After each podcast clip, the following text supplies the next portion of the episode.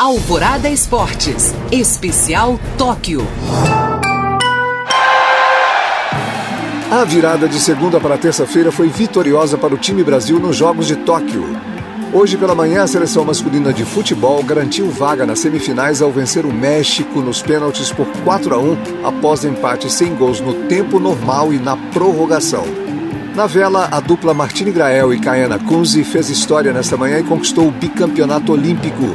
Elas ficaram no lugar mais alto do pódio na classe 49 ERFX, ouro. Já o boxeador Abner Teixeira conseguiu hoje o bronze na categoria peso pesado ao ser superado nas semifinais pelo cubano Julio Cruz.